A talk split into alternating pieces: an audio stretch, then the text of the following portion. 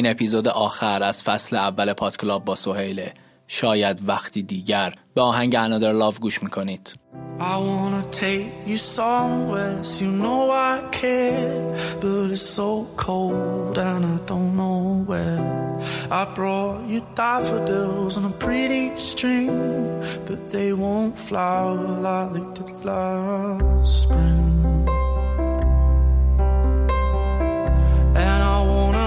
kiss you, make you feel alright. I'm just so tired to share my nights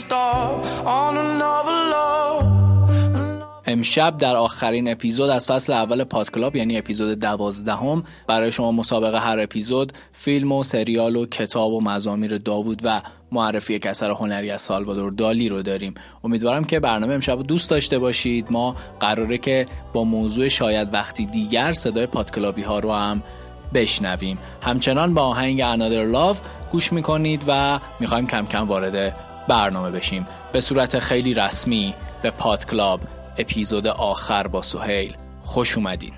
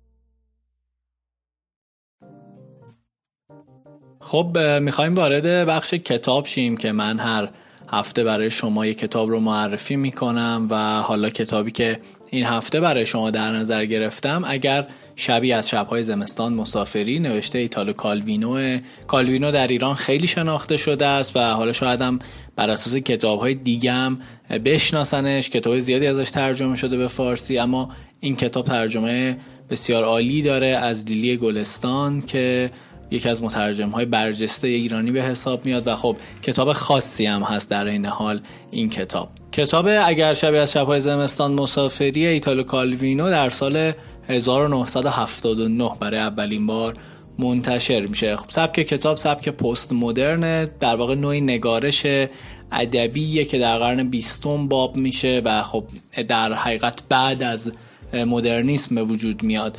تو این سبک نویسنده به هیچ قانون خاصی پایبند نیست و تو خیلی از جاها دیده میشه که حتی نویسنده داره مخاطب خودش رو مورد خطاب قرار میده. خیلی جالبه که خانم لیلی گلستان درباره ترجمه این کتاب میگه چون هر قصه با سبک خاص خودش نوشته شده بود پس کتابی بود که با سبکای مختلف در مقابل من قرار گرفته بود و هم خانش آن سخت بود و همین که تا می اومدم با سبک یه قصه خوب بگیرم. قصه تموم می شد و قصه دیگه ای با سبک متفاوت شروع می شد ترجمه اون برای من بسیار جالب و جذاب و در واقع یک جور کشتی گرفتن با متن بوده. نکته که وجود داره در کتاب شبیه از شبهای زنسان مسافری ده داستانه که حالا داستان اولش اسم کتابه در حقیقت و خب یه جورایی این کتاب میگم پست مدرنه خیلی چیزاش به هم دیگه مرتبط اما در حقیقت خیلی قانون خاصی هم نداره. نکته که حالا می‌خوام براتون راجع به خود پست مدرنیسم توضیح بدم از دیدگاه انسان نیمه دوم قرن بیستم ماحصل روشنفکری و مدرنیسم سلسله نابسامانی های سیاسی و اجتماعی که منجر به تخریب انسان و انسانیت میشه. بعد از پشت سر گذاشتن جنگ جهانی و بحرانهای عظیم زیستی بشر به این باور می‌رسه که در جهانی زندگی می‌کنه که توسط واژه ها و تصاویر احاطه شده. در این دوره بسیار از هنرمندا اعتقاد داشتن که دیگه هیچ واقعیتی وجود نداره و تقریبا همه چیز نسبیه. هنرمند تنها می‌تونه چیزهایی رو خلق کنه که درباره داستانها یا موضوعات متفاوتی باشه. از این رو اومدن توی هنر خودشون بین واقعیت و خیال یک چالش رو ایجاد کردن و شما رو درگیر می‌کنه تو این سبک. در حقیقت چیزی که واقعیت یا خیاله. کلا پست مدرنیسم نویسنده های خیلی برجسته ای داره. خب در همین قرن بیستم نیمه دوم قرن بیستم خیلی رواج پیدا می‌کنه. کسایی مثل وونگات مثل پولاستر همین ایتالو کالوین و اینا نویسنده بسیار برجسته ای هم هستن اما نکته که وجود داره اینه که این داستان از کتاب پست مدرنیستیه اما با عدم تمرکز بر زمان در واقع روایت میشه و نکته که وجود داره اینه که نویسنده خاصه که در این سبک بنویسه و شاید حالا می‌تونست کارهای دیگه هم انجام بده. من در مورد خود کالوینو براتون توضیح بدم که به نظر من خیلی شخصیت جالبی داره. روزنامه نگار و نویسنده ایتالیایی متولد 15 اکتبر 1923 نوشته های کالوینو به دسته خاصی محدود نمیشه و او در تمام انواع نوشته دستی بر قلم داره. رمان داستان کوتاه و مقاله نمونه ای از نوشته های این نویسندن. انتخاب بهترین اثر کالوینو کار بسیار سختیه. از جمله آثار مشهورش می‌تونیم به کمدی های کیهانی مورچه آرژانتینی کور راه لانه های انکبوت قلعه سرنوشت های متقاطع شهرهای ناپیدا قارچها در شهر شوالیه ناموجود و بارون درختنشین.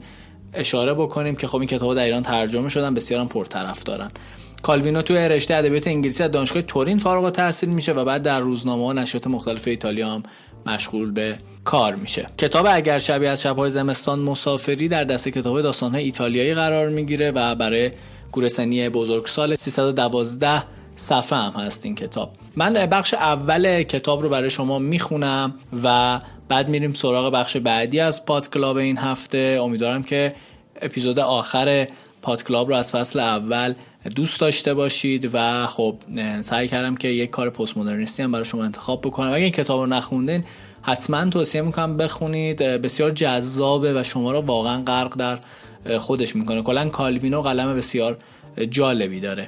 من بخش اول این کتاب رو برای شما می‌خونم و بعد میریم سراغ بخش بعدی.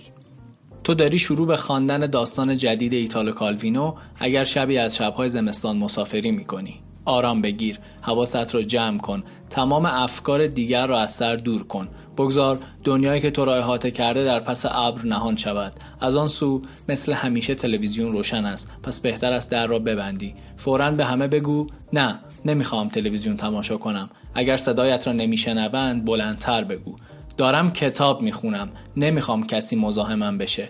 با این سر و صداها شاید حرفایت را نشنیده باشند. بلندتر بگو. فریاد بزن. دارم داستان جدید ایتالو کالوینو رو می‌خونم. یا اگر ترجیح میدی هیچی نگو. امیدوار باشیم که تو رو به حال خودت بگذارند راحت ترین حالت رو انتخاب کن. نشسته لمیده چنباتمه درازکش به پشت خوابیده به پهلو خوابیده دمرو توی مبل نیمکت مبل متحرک راحتی اصلی یا توی یک ننو اگر داشته باشی و البته یا روی تخت یا توی تخت حتی می‌تونی در یک حرکت یوگا سرت را زمین بگذاری و البته کتاب رو هم وارونه بگیری. «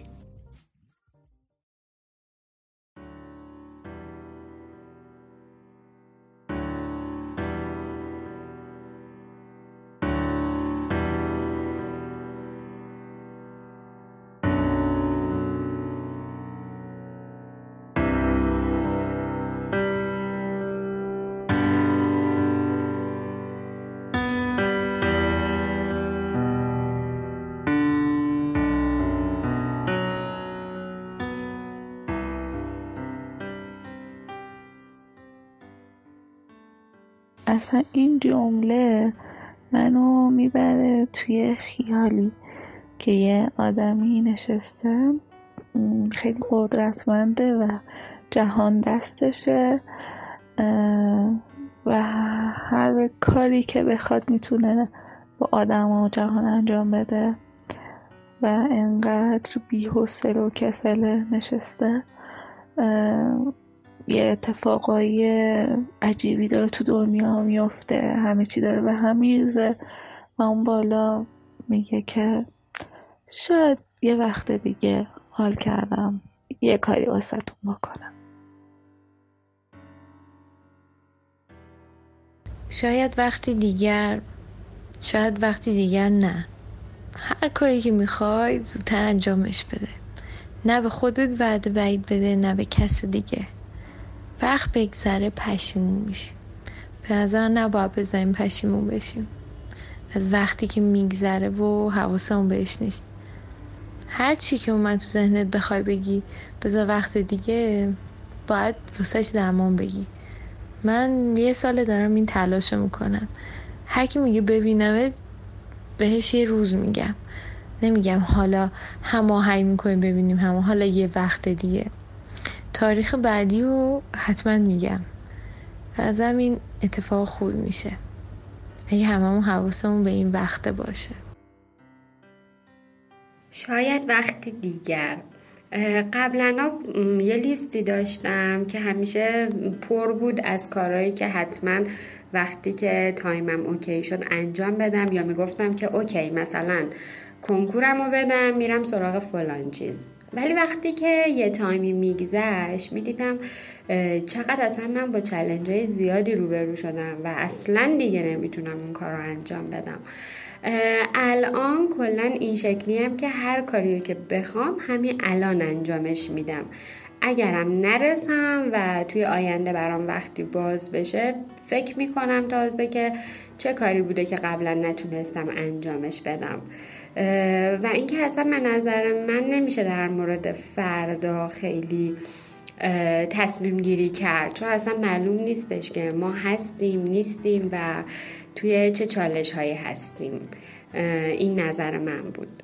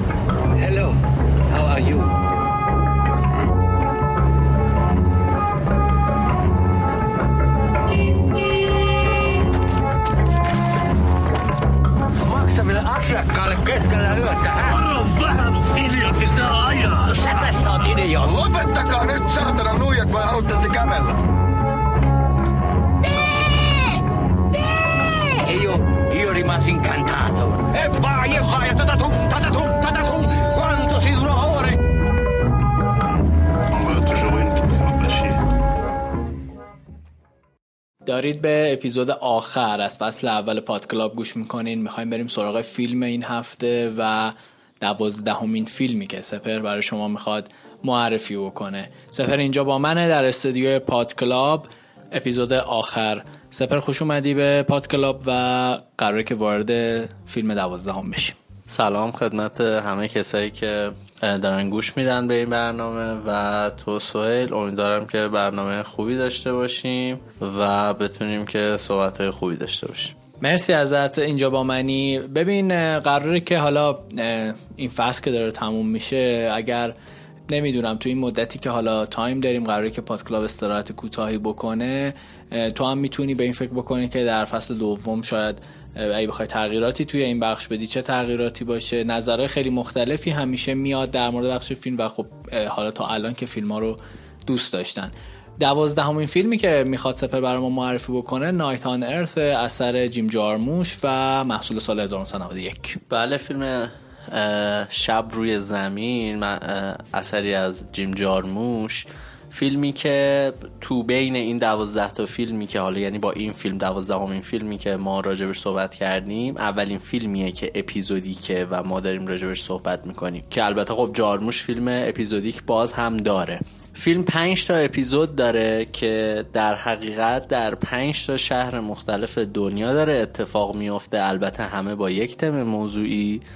ولی البته همزمان ولی خب با توجه به اینکه شهرهای مختلفه اختلاف ساعت و اینها هم برقراره در فیلم. یه ذره اگه بخوایم راجبش صحبت بکنیم باید در حقیقت اپیزود اپیزود بریم جلو و سعی کنیم که حالا من سعی می‌کنم که راجب هر اپیزود جداگانه صحبت بکنم.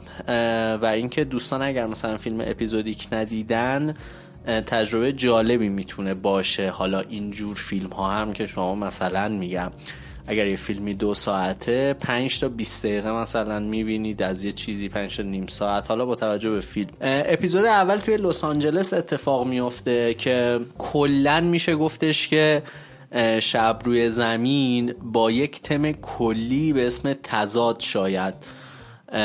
سر و کار داره و ما توی این اپیزودها بیشتر شاید راجع به اون تضاده می‌خوایم صحبت بکنیم.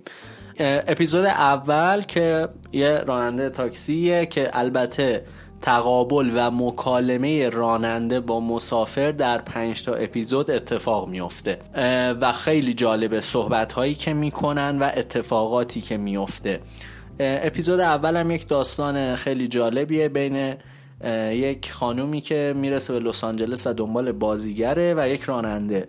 که راننده اصلا هدفش مکانیک شدنه و این خانوم می‌خواد اینو بازیگر بکنه. خیلی جالب مکالماتشون که با بازی درخشان خانوم جنا رولندز که امیدوارم که عمرشون زیاد باشه. 89 سالن الان. اپیزود اول اینجوری به پایان می‌رسه.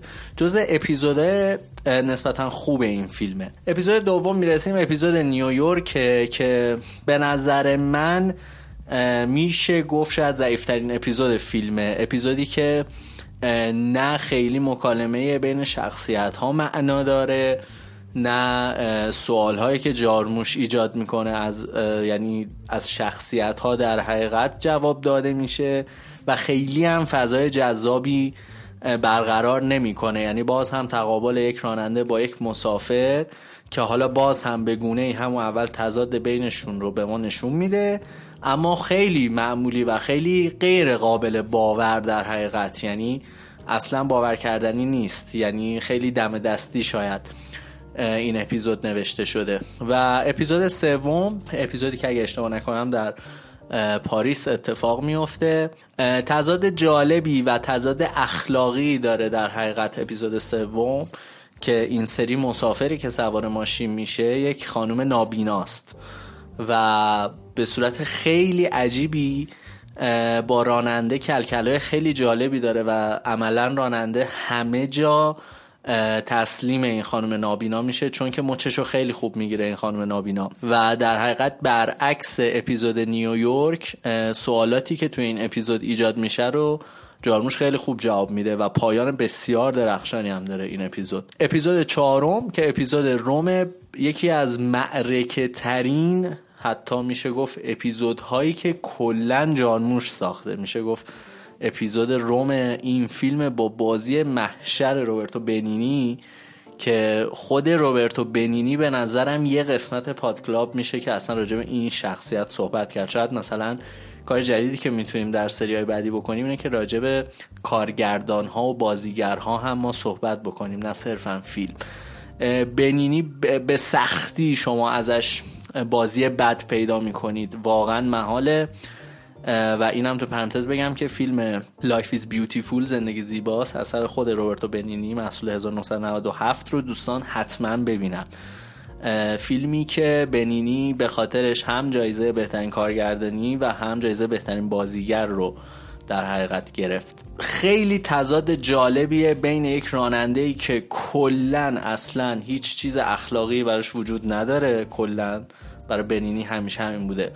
و حالا یک در حقیقت کشیش سوار ماشین این آدم میشه و یهو بنینی با همون لحن دیوانوارش تصمیم می‌گیره که اعتراف بکنه و اعترافات بنینی معرکه است در این اپیزود. بدون هیچ بحثی امیدوارم دوستان حتما ببینن. و در نهایت اپیزود هلسینکی در فنلاند با بازی بازم آقای متی پلومپا بازیگر فنلاندی که متاسفانه از جمله بازیگرانی بود که خیلی زود فوت کرد و در فیلم های کوریسماکی حالا دوستان می‌تونن بازی درخشانش رو ببینن. باز هم اپیزود به نسبت ساده ولی باز هم منطقیه و سوال ها و اتفاقاتی که پیش میاد جواب داده میشه و این سری یک نفر وارد ماشین نمیشه. چند تا دوستن که سوار ماشین میشن و مکالمه ای که بازم یه حالت تضادی ایجاد میشه و بازم پایان فیلم و پایان این اپیزود پایان ارزشمندیه. مرسی از سپر که انقدر کامل توضیح دادی در مورد فیلم جیم جارموش. خب فیلم های اپیزودیک فیلم های خاصی هستن مخاطبای خاص خودشون هم دارن. خیلی ها شاید ترجیح میدن که همه یه فیلم رو در یه قالب ببینن و حالا یه سری اتفاقا دوست دارن که تو اپیزودهای مختلف ببینن. یه چند تا نکته رو با هم دیگه بررسی کنیم. یکی اینکه خب اسم این اپیزود شاید وقتی دیگره. و حالا اگر دلیلی داشته که این فیلم رو انتخاب کردی حتما به مخاطبا بگو که چرا دقیقا این فیلم رو انتخاب کردی و دو تا نکته دیگه داره. اولا که مثل که soundtrack کار اثر تام ویتس و راجع به تام ویتس دوست داشتی صحبت کن. یکی از حالا خواننده واقعا مورد علاقه منم هست. تام ویتس به نظرم تو خیلی از فیلم آمریکا البته صداشو شاید شنیدن شاید آهنگو شنیدن ولی خب خیلی آشنا نیستن باش. و اینکه box office فیلم دو میلیون دلاره. آیا فیلم شکست خورده تو گیشه یا نه؟ اصلا خوب بوده برای اون موقع. آره تام ویتس رو اشاره کردی اتفاقا می‌خواستم بگم تام ویتس و جیم جارموش کلا خیلی با هم همکاری های زیادی دارن. تو فیلم مغلوب قانون هم تام ویتس اصلا بازی می‌کنه برای جارموش. و خب آره خیلی از دوستان شاید اسمی نشناسنش ولی صداشو قطعا شنیده soundtrack های بسیار جذابی داره. کلا موسیقی های جارموش موسیقی های بسیار جذابیه. حالا میگم اکثرش هم از تام ویتس تام ویتس اخیرا هم یه فیلم اپیزودی که دیگه بازی کرد که فیلم برادران کوئن بود فیلم آخرشون تصنیف باستر اسکراگز اگر اشتباه نکنم بود اسمش که اونجا بازی می‌کنه اصلا. و خب شمایلش رو در سال مثلا 2018 19 می‌بینی که چقدر پیر شده. این هم خودش داستانیه. ببین در مورد box office و این فیلم خود جارموش فیلمنامه رو در 8 روز می‌نویسه و خیلی سریع بازیگران هم که انتخاب می‌کنه هر کدوم تو این شهرها فقط فیلم برداری میشه و یعنی مثلا تمام اپیزودها واقعا در همون شهرهایی که من گفتم ضبط شده. مثلا بنینی واقعا در روم بوده یا حالا اپیزود هلسینکی واقعا در فنلاند بوده. کلا فیلم های جارموش همینه. یعنی آنچنان نمیاد گیشه رو بتره کنه مثلا. و یه رقم عجیبی از خودش به جا بذاره. و به علاوه اینکه این فیلم هم از فیلم های خیلی مشهور جارموش نیست بازم. و اینکه حالا به هر حال مبلغ کلا فیلم کم هزینه ایه یعنی شما حساب کن دیگه شما حالا به غیر از داستان اینکه این فیلم ها تو شهرهای مختلف ضبط شده صرفا یه دوربین یک ماشین راننده تاکسی و یک مسافری که میشینه توی ماشین و صحبت می‌کنه. یعنی آنچنان هم به هر حال هزینه ای نداشته.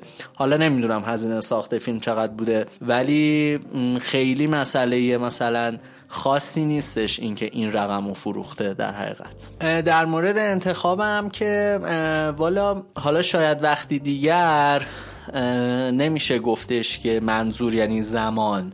یعنی مثلا با هم دیگه فرق دارن. بیشتر اینجوری بود که راجب زمان و فیلم هایی که راجب زمان بود من داشتم فکر می‌کردم و این سری اومد تو ذهنم و خب من معمولا اینجور موقع ها اعتماد می‌کنم به اون فیلمی که میاد تو ذهنم. و اینکه کلا زمان در سینما هم بخوای نخوای یه جوریه که درگیر ژانرهای علمی تخیلی و این داستان ها میشه آدم تو سینما و من فعلا انتخابم نبود که درگیر فیلم های علمی تخیلی بشیم.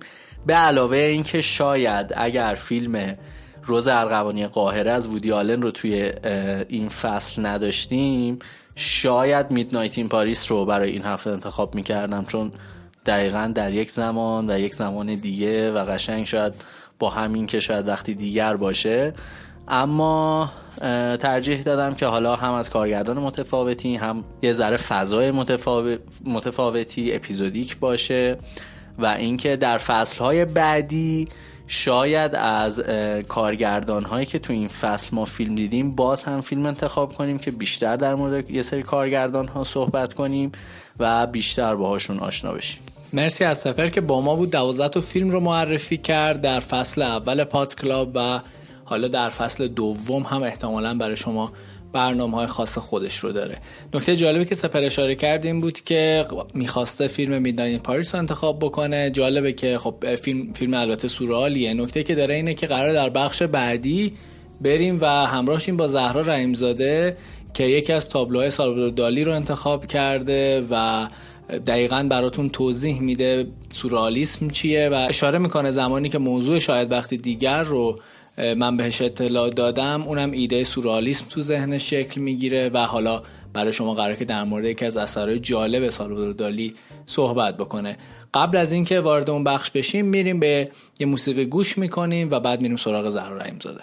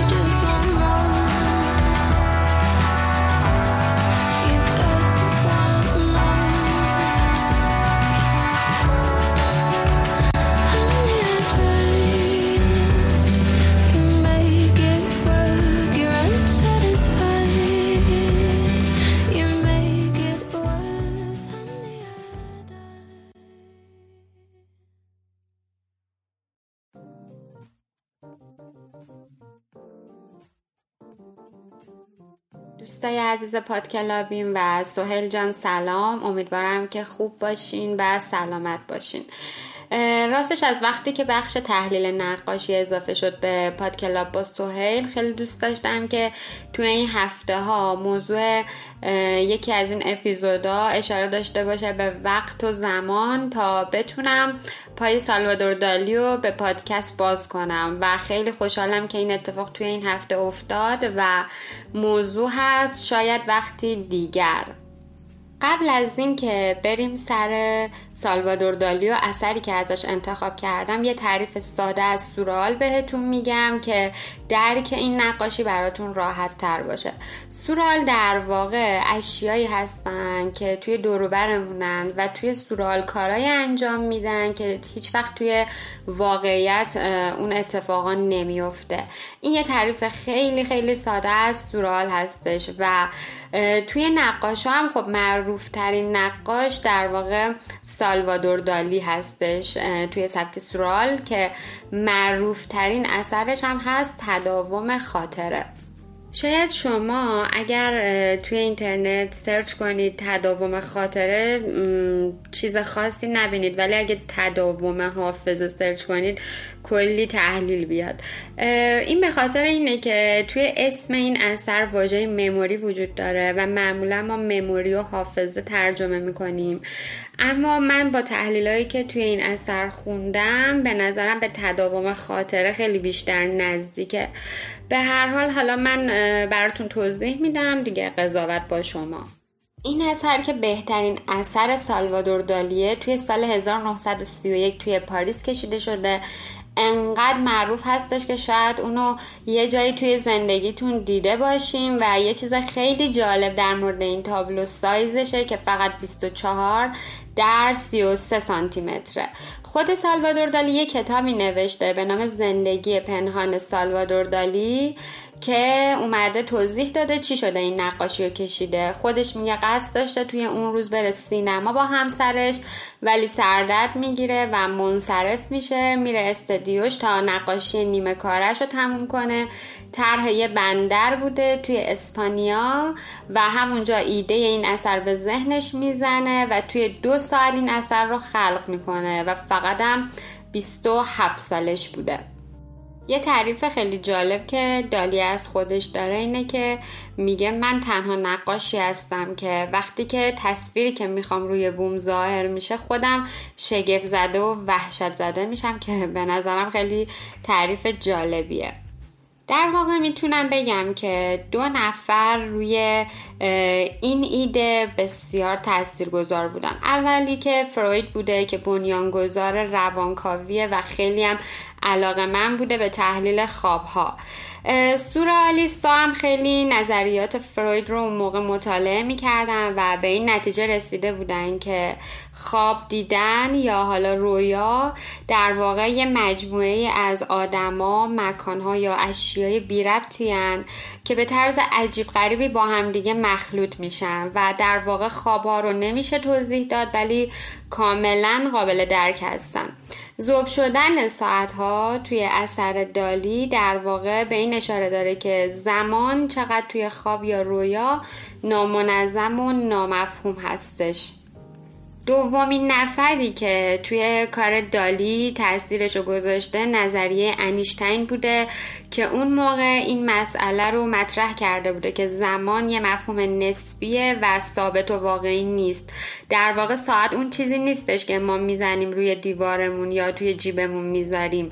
مسئله زمان یه مسئله متغیر و غیرقابل اندازگیری هستش.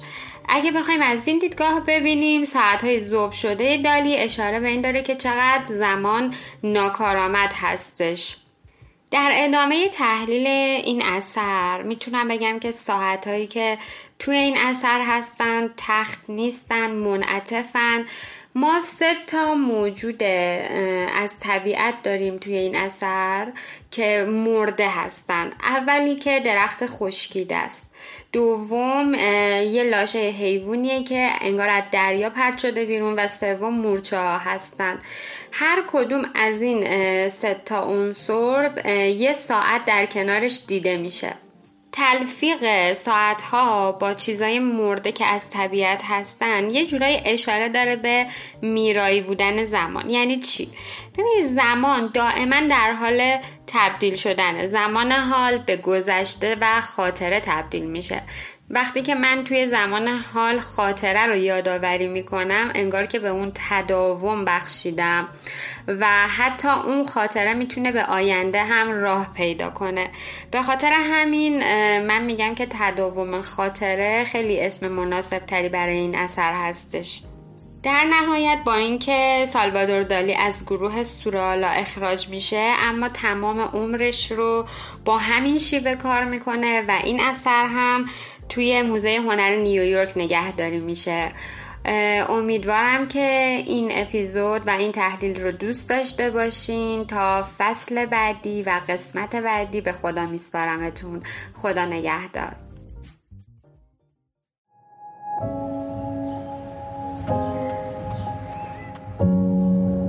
We're sailing towards an iceberg. This little white peak in the distance getting closer and closer. But really, it's been underneath us the whole time. It's nothing worse than a kid. We have some bad news on the case. The print we lifted from the victim is from your son. There's got to be an explanation. They go to the same school Jacob's in his class. Yes, we know that. Lynn, have you arrested my son? Before we begin, I want to make something clear. A kid your age charged with first degree murder is tried as an adult. I swear I didn't. وارد بخش سریال میشیم با یگانه قراره که دوازدهمین سریال رو برای شما معرفی بکنه توی فصل آخر پاد کلاب و حالا تو فصل بعدی هم باید ببینیم که آیا برنامه خاص دیگه ای داره یا نه این شما این یگانه و ببینیم که چی داره برامون سلام به همه. بخت فصل اول تموم شد. بله بله. امیدوارم که سریال هایی که تو این فصل معرفی کردیم یعنی دوازده تا سریال رو دیده باشن همه و دوست داشته باشن و اگر هم حرفی دارن نقدی دارن دوست دارن جور دیگه ای باشه به همون برسونن که اون جوری برنامه اجرا کنیم که دوست دارن. آره حتما. من همیشه هم گفتم که ما منتظر نظرشون هستیم. حالا این وسط یه سری سریال معرفی میشه. خب اینا طولانی هن شاید نشه خیلی سریع اینا رو دید. اما خب مینی سریال هایی هم معرفی شده که در این حال مثلا تو یکی دو هفته میشه در واقع این تعداد اپیزود کم و نگاه کرد و حالا امیدوارم که دوست داشته باشن. خیلی هم می‌دونم که حالا با یه فاصله زمانی رفتن و یه سری از این سریال ها رو دارن می‌بینن یا اینکه کامل دیدن و خب حالا امیدوارم که نظرشون رو حتما برای ما بفرستن. یگانه هفته دوازدهمه. برای ما چی آوردی؟ چی داریم امروز؟ در واقع قسمت هم همون مینی سریال. یه مینی سریال معرفی می‌کنم. یک مینی سریال خیلی خیلی جدید. داغ داغ. دیفندینگ جیکوب یه سریال پلیسی قضایی آمریکاییه و قسمت آخرش هفته پیش دوشنبه اومد. پس خیلی تازه است. خیلی تازه است خیلی. یه مینی سریال هشت قسمتی که خب هم هیجان انگیزه هم درام هم یه ذره یه چیزای تینیجری توش داره. ما از نتفلیکس move کردیم رفتیم رو Apple TV آره آره Apple TV لامصب خیلی داره پرقدرت میره جلو. قطعا خیلی خوبه واقعا. خیلی چون این سریالش هم خیلی خوب دیده شد و خیلی طرفدار داشت. جز سریالایی بود که خیلی سریع جاشو باز کرد و همه شروع کردن دیدن و همه شروع کردن نوشتن ازش. توی شبکه های اجتماعی خیلی ها رو می‌دیدی که دارن این سریال نگاه می‌کنن و دربارش می‌نویسن. داستان Defending Jacob درباره یه جوری دنیای نوجوانان است ولی فقط به نوجوانا محدود نمیشه. قضیه از جایی شروع میشه که یک نوجوانی توی پارکی نزدیک به مدرسهش کشته میشه و حالا دنبال این میفتن که چه کسی این پسر رو کشته. آدمی که خودش بازپرس جنایی اون شهر هستش پسرش همکلاسی همین پسری هستش که کشته شده. و به دلایل مختلف پسر خودش به عنوان متهم شناخته میشه و حالا باید تلاش بکنن که ثابت بکنن که اشتباه کرده یا نه. بفهمن که اینم دقیقا همین کار رو انجام داده. اول باید بگم که سریال در اساس یک کتاب ساخته شده. یک کتابی به همین اسم نوشته ویلیام ناندی که کتابش هم پرطرفدار بوده. کتابش جدیده یا از این اثرهای قدیمیه؟ نه نه جدیده. جدیده. آره آره. چون اصلا سیستم غذایی که مطرح می‌کنه و سیستم مدارس کاملا سیستم جدیدی هستش. اون چیزهایی که یادم سر ترتین ریزنز وای در موردش صحبت کردیم تو مدارس آمریکا یه جورایی تو این سریال هم نشون داده میشه. اون قلدری کردن ها و داستانهایی که نوجوانای آمریکایی باهاش طرفن تو مدرسه ها و گویا بر اساس اون چیزی که ما داریم توی این سریال می‌بینیم خیلی هم حاده. یعنی مسئله که می‌تونه موضوع چند تا فیلم و سریال قرار بگیره و همچنان ادامه داشته باشه. و اینکه سیستم غذایی آمریکا رو نقد می‌کنه و در موردش در واقع حرف می‌زنه. و بحث درامی هم که داره درگیر شدن خانواده ها رو توی این ماجراها نشون میده که هر کدوم از این اتفاقات چه آسیبی به خانواده می‌زنه نه فقط توی همون برهه زمانی که تو دوره های مختلف و حتی سالها بعد. نه یک جور اثر همیشگی یک اتفاق تلخ رو روی خانواده نشون میده. چون ما یه فلاشبک هایی هم داریم توی زندگی این آدما که به ماجراهای دیگه ای برمیگرده و می‌بینی که کاملا یه اتفاق این مدلی که توی خانواده ای میفته شاید برای همیشه اون خانواده رو تحت تاثیر قرار بده. یه نکته که الان اشاره کردی راجع به این بود که ما توی ترتی ریزن وای راجع به یه سری مسائل صحبت کردیم. یادم راجع به خود ایران هم صحبت کردیم و اینکه بالاخره توی جامعه ایرانی هم شاید یه جورایی مسائل تینیجری و بحثی که بین خانواده ها هست فکر می‌کنم این مقدار جنسش با سالهای قبلی تغییر کرده. یعنی همیشه تینیجرها با خانواده هاشون مشکل داشتن اما الان جنس مشکلات به نظر می‌رسه که وارد یک فازهای جدیدی شده. حالا جامعه آمریکایی هم اینو داره نشون میده. خیلی شاید معتقدن که جامعه آمریکا یه سری محصولات رو تولید می‌کنه و برای کشورهای دیگه ارسال می‌کنه در صورتی که شاید این سریال ها دارن نشون میدن که نه تو خود جامعه آمریکایی هم این مسائل هست خیلی هم عمیقه. نه من نظر چیه؟ آره دقیقا همینطوره. میم این چیزی که ما داریم الان می‌بینیم که موضوع چند تا فیلم و سریال قرار گرفته نشون میده مسئله که اونجا در جریانه. خب مسئله عمیق و جدیه. یک سری مسائل ثابتی انگار داره توی مدارس آمریکا اتفاق میفته و حلا نمیشه انگار. همین قلدری کردن ها آزار جنسی چیزای ساده ای مثل لقب گذاشتن روی همدیگه. که شاید به نظر خیلی چیز معمولی بیاد ولی در واقع می‌تونه آسیب زننده باشه و بعد گذار مشکلات خیلی بیشتری بین نوجوان ها بشه. توی ایران ما اینا رو به یه شکلهای دیگه ای داریم ببینیم یا شاید به همین شکل هست ولی ما اهل نشون دادنش نیستیم. توی آمریکا آره توی آمریکا این نشون داده میشه یا حتی توی اروپا نشون داده میشه. توی فیلم و سریالاشون به راحتی نشون میدن که ما تو برنامه توی مدارسمون با چه مشکلاتی مواجه هستیم بچه هامون چه بحران هایی دارن. ولی ما معمولا حالا هم بر اساس اون چیزی که توی فرهنگمون هست و هم بر اساس چیزی که خب بالاخره الان سالهاست جا افتاده ما سرپوش می‌ذاریم و سعی می‌کنیم که نبینیم نگیم. و نمی‌دونم حالا واقعیتش نگفتن اینا چه دردی دوا می‌کنه. ولی خب الان سالهاست همین رویه رو پیش گرفتیم. توی ایران به نظر می‌رسه اصلا مدل خیلی متفاوته. هم سرپوش می‌ذاریم هم فیلتر می‌کنیم هم کلا هر چیز قهری که ما در واقع در بشریت بلده در حقیقت تو ایران داره اتفاق میفته و حالا خیلی هم تاثیر مثبت آخه کسی نمی‌بینه. این همین دیگه. دقیقا همینطوره. میگم واقعا چه ما چه نتیجه ازش گرفتیم نمی‌دونم. شاید مثلا توی سریال 13 ریزنز وای وقتی که معرفیش کردم گفتم که این سریال باعث شد که یک سایتی راه بیفته به همین اسم و دعوت بکنه از نوجوان ها که اگر دچار مشکلات مشابهی شدین توی مدرسهتون و نمی‌دونین چی کار باید بکنید بیایید با این سایت و با مشاورش در میون بذارید. خب این یه قدمه. این یک سریال در مورد اتفاقات منفی که توی مدرسه و بین نوجوان ها داره میفته حرف می‌زنه و پایه اتفاق مثبت رو می‌ذاره. خب نگفتن اینا چه نتیجه ای داره؟ نگفتن اینها جز اینکه این ماجرا بره داخل مدرسه های عمیق تر بشه چیز دیگه ای نیست. حالا شاید صد درصد اونجا اتفاق مثبتی نمیفته. حل نمیشه ماجرا. چون میگم همطور که می‌بینیم این سریال تمام میشه یه سریال دیگه داره این ماجرا رو بررسی می‌کنه. ولی به هر حال بهتر از اینه که ما یک خو مواجه بشیم با یک سری آدم نابهنجار که همه نابهنجاریاشون تو مدرسه پایگذاری شده. یکی از نکات اصلی هم به نظر من اینه که این نسل طبیعتا بزرگ خواهد شد و پست ها و مقام های خاص مملکت و حالا کارهای مختلف رو به عهده می‌گیره و این آدم ها اگر یه سری مشکلاتشون برطرف نشده باشه ما جامعه ای طرف خواهیم شد که مدیرانی داره که اینها در کودکی یا سن تینیجری به دچار سرکوب شدن و این خب اتفاق خیلی مهیبیه که می‌تونه آره. بیفته شاید جامعه آمریکایی داره توی سریالاش اینو مطرح می‌کنه که قضیه به دغدغه ای تبدیل شه ولی یه سریال نمی‌تونه قطعا همچین مشکلات رو برطرف بکنه.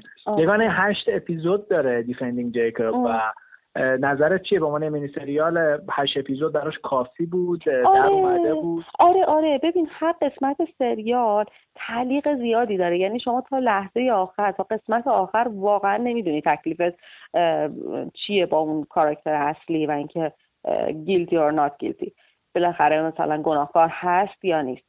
تو نمی‌تونی در نهایت تصمیم بگیری. یعنی تا اون لحظه آخر متوجهش نمیشی. خیلی تعلیق و خیلی خوب نگه داشته. هیجان خیلی خوبی داره و این هیجانه توی هشت قسمت کاملا جریان داره. اصلا شعلش در واقع خاموش نمیشه. افت نمی‌کنه. و به مدل های مختلف و با داستان های ریز ریزی که این وسط میاد یه آتیش اضافه ای هم به این هیجانه می‌زنه. ولی یه نقدی که میخوندم این بود که اون تأثیری که این ماجرا روی خانواده داره توی کتاب بیشتر بهش پرداخته شده و قشنگتر و جذابتر از آب در اومده.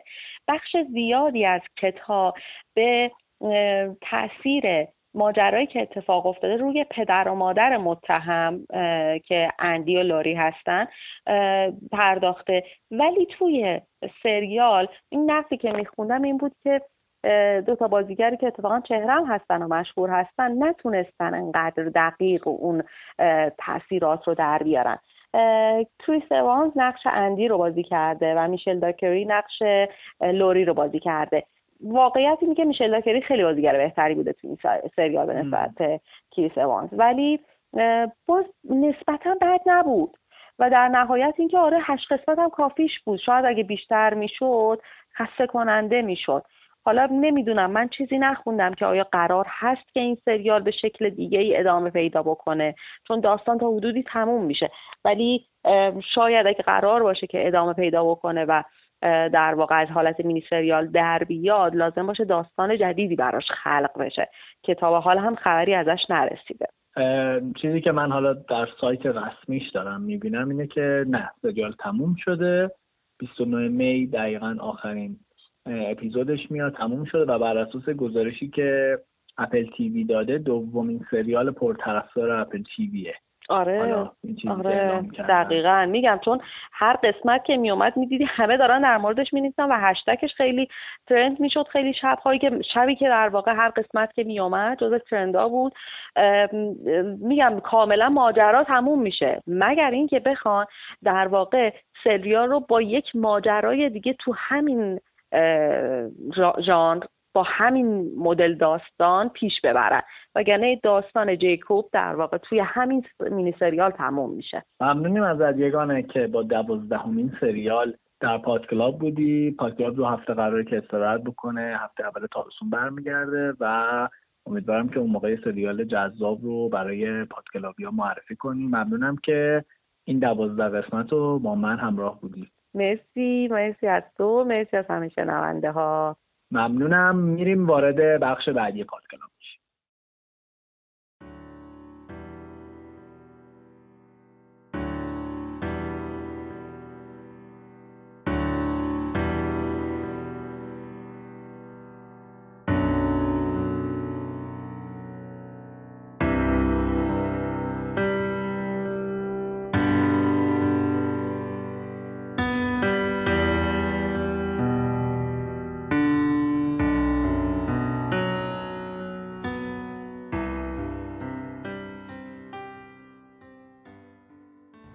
شاید وقتی دیگر. نمی‌دونم الان که دارم فکر می‌کنم می‌بینم زندگی من پر از این شاید وقتی دیگرها بوده. پر از برنامه های ناتموم یا فکرهایی به نتیجه نرسیده. یا چیزهایی که دوست داشتم اتفاق بیفته و نیفتاده. و گفتم حالا شاید یه وقت دیگه شاید یه بار دیگه شاید یه دفعه دیگه منم بتونم منم داشته باشم.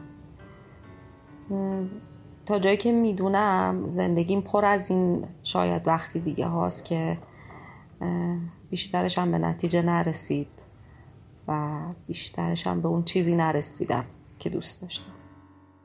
شاید وقتی دیگر به نظرم مسئله ای که تا آخر عمر ما درگیرشیم و داستان اینه که هر چقدر ما بریم جلوتر یه سری کارهایی رو در زندگی انجام میدیم که شاید قبلا مثلا اینجوری بوده برامون که در آینده این کارها رو انجام بدیم و آینده وقتی می‌رسه باز هم ما یه سری کارها داریم که میگیم حالا یه زمان دیگه یعنی کلا که به تأخیر و تعویق انداختن کارها یه چیز بسیار رایجیه برای انسان ها و هر کی رو من می‌بینم که خیلی کم به تعویق میندازه کاراشو بیشتر راضی از زندگیش و بالعکس من خودم کسی هم که کلا به تعویق میندازم.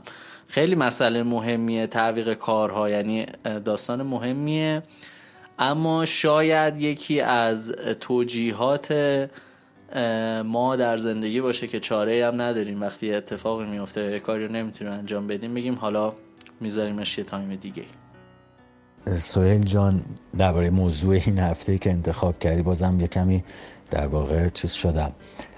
در عمل انجام شده و بدون فکر فکر نکرده بودم تا حالا بهش برای اینکه بتونم به صورت منسجم دربارش حرف بزنم. شاید وقتی دیگر.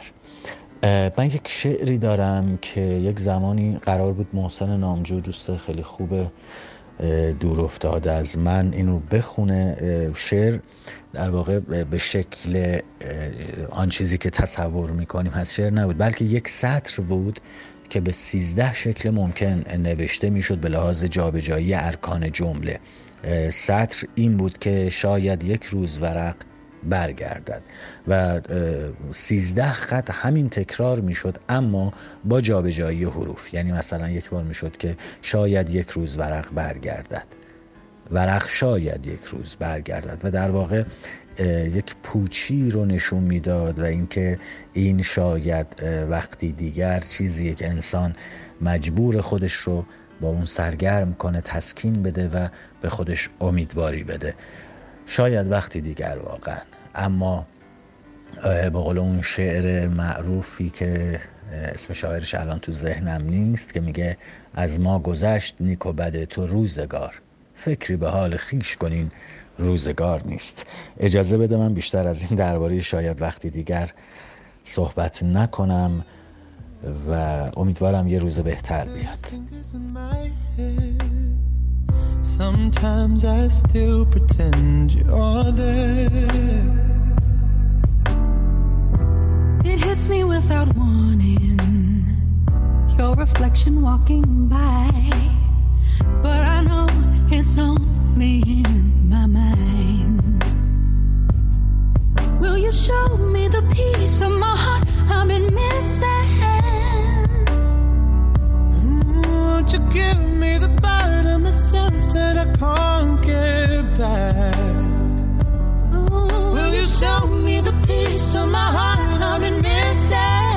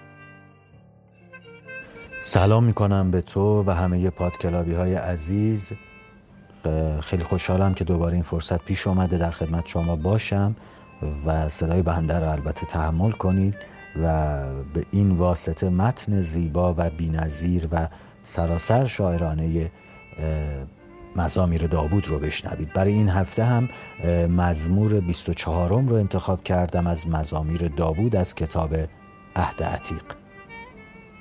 خداوند اساس زمین و ربع مسکون و ساکنان آن را بر دریاها نهاد و آن را بر نهرها ثابت گردانید. کیست که به کوه خداوند براید و کیست که به مکان مقدس او ساکن شود؟ او که پاک دست و صاف دل باشد که نام مرا بیهوده بر زبان جاری نسازد و قسم دروغ نخورد. او برکت را از خداوند خواهد یافت و عدالت را از خدا خواهد طلبید. این است طبقه طالبان او. طالبان روی تو ای خداوند یعقوب. ای دروازه ها سرهای خود را برافرازید. ای درهای ابدی برافراشته شوید تا پادشاه صاحب جلال داخل شود. ای پادشاه صاحب جلال کیست که به تو سجده نکند؟ کیست که تو را قدیر و قدرتمند نداند؟ ای دروازه ها سرهای خود را برافرازید. این پادشاه صاحب جلال کیست؟ خداوند اسوات خداوند بزرگ و اوست تنها صاحب جلال.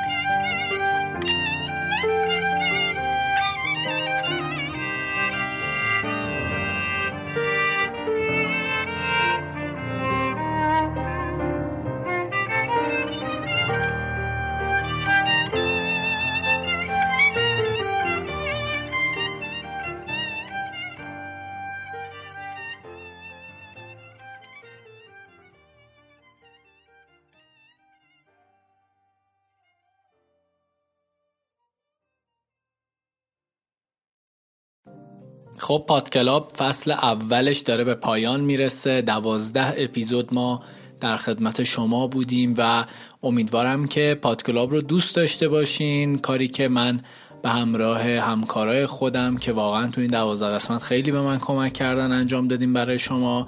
مرسی از همه کسایی که صداشون رو برای ما فرستادن. نزدیک به 60 تا 70 صدای مختلف در این اپیزودها کار شده و چیزی نیست جز اینکه حمایت شما باعث میشه که پادکلاب کار خودش رو بهتر ادامه بده. پادکلاب دو هفته استراحت می‌کنه و در هفته اول تیر ماه با شروع فصل تابستون فصل تازه خودش رو اگر اتفاق عجیبی نیفته شروع می‌کنه. در طول این مدت دوازده کتاب فیلم سریال و از نیمه های پادکلاب زهرا رحمزاده به ما اضافه شد. نقاشی های بسیار زیبایی رو برای شما معرفی کرد و خب موسیقی های مختلفی رو هم گوش دادید. نزدیک به پنجاه موسیقی مختلف برای شما پخش شد از خواننده های مختلف و ما به شما اونها رو معرفی کردیم. محسن بلحسنی عزیز دوازده قسمت از مزامیر داوود رو برای شما خونده و این کار رو ادامه خواهد داد توی فصل بعدی پاد کلاب. ما در مورد موضوعات مختلفی صحبت کردیم. سعی کردم که برای هر قسمت موضوعی رو انتخاب بکنم تا بتونیم بیشتر با همدیگه گپ بزنیم و حالا یه مقدار از فضای پادکست رو به سمت متفاوت بودن ببره. ما در برنامه امشب کتاب ایتالو کالوینو رو برای شما معرفی کردم. اگر شبی از شبهای زمستان مسافری معرفی فیلم داشتیم با سپر اثر هنری با زهرا رحیمزاده سریال با یگانه خدامی و مزامیر داوود هم با محسن بلحسنی موسیقی های مختلفی برای شما پخش شد. تیتراژ برنامه در همون ابتدا انادر لاب از تام آدل بود که بسیار موسیقی معروفیه در این حال. بعد از اون میلکن هانی رو گوش دادید اثر بیلی مارتن. خواننده بسیار جوون و خوبیه. بعد از اون بعد از نظر شما پادکلابیا درباره شاید وقتی دیگر به آهنگ نوپیس از سم اسمیت گوش دادیم که بسیار آهنگ زیبایی من خیلی آهنگ رو دوست دارم. و حالا قراره که در آخر پادکلاب به آهنگ بیوتیفول هل از آدنا گوش بدیم. بسیار آهنگ جالبیه این آهنگ که در آخر برنامه قراره که برای شما پخش کنیم. من از همه همکارای خودم سپهر سرایان یگانه خدامی محسن بلحسنی زهرا رحیمزاده و حمید رضا درویش مدیر هنری پادکلاب که در این دوازده اپیزود با من همکاری کرد هم بسیار بسیار ممنونم. پس همونطوری که گفتم پادکلاب دو هفته دیگه برمیگرده و در فصل جدید در خدمت شما خواهیم بود. من یک متن کوتاهی نوشتم با موضوع شاید وقتی دیگر که برای شما می‌خونم و بعد از اون پادکلاب به پایان می‌رسه. در این حال شما به آهنگ بیوتیفول هل هم گوش می‌کنید. شاید وقتی دیگر بخواهیم زمان کمی بیستد تا ما از قطار پیاده شویم. کمی در جنگل های اطراف بگردیم و به خودمان فکر کنیم. شاید وقتی دیگر بخواهیم تنها باشیم در جایی که هنوز نمی‌دانیم آنجا کجاست. شاید بخواهیم روزی به این حسرت بخوریم که شاید وقتی دیگر برسد که همه همان جایی باشیم که می‌خواهیم. جایی که الان نیستیم. شاید وقتی دیگر قرار است هیچ وقت نرسد تا ما حتی رویا داشته باشیم. اینجا در این سرزمین که درد هم حق اعتراض ندارد. اینجا در این سرزمین که همه ما زیر سقف یک آسمان آبی زندگی می کنیم باید به این فکر کنیم که چه روزی سرانجام نوبت ما می‌رسد. اینکه سرانجام اصلا قرار است نوبت ما برسد یا شاید وقتی دیگر. ما ایستاده ایم کنار همدیگر و شاهد غرق شدن رویاها هستیم. از این بالا همه سراب است اما از روی زمین همه اشک است. شاید وقتی دیگر من به شما بگویم همه این تصویرها همه این حرفها خواب بود.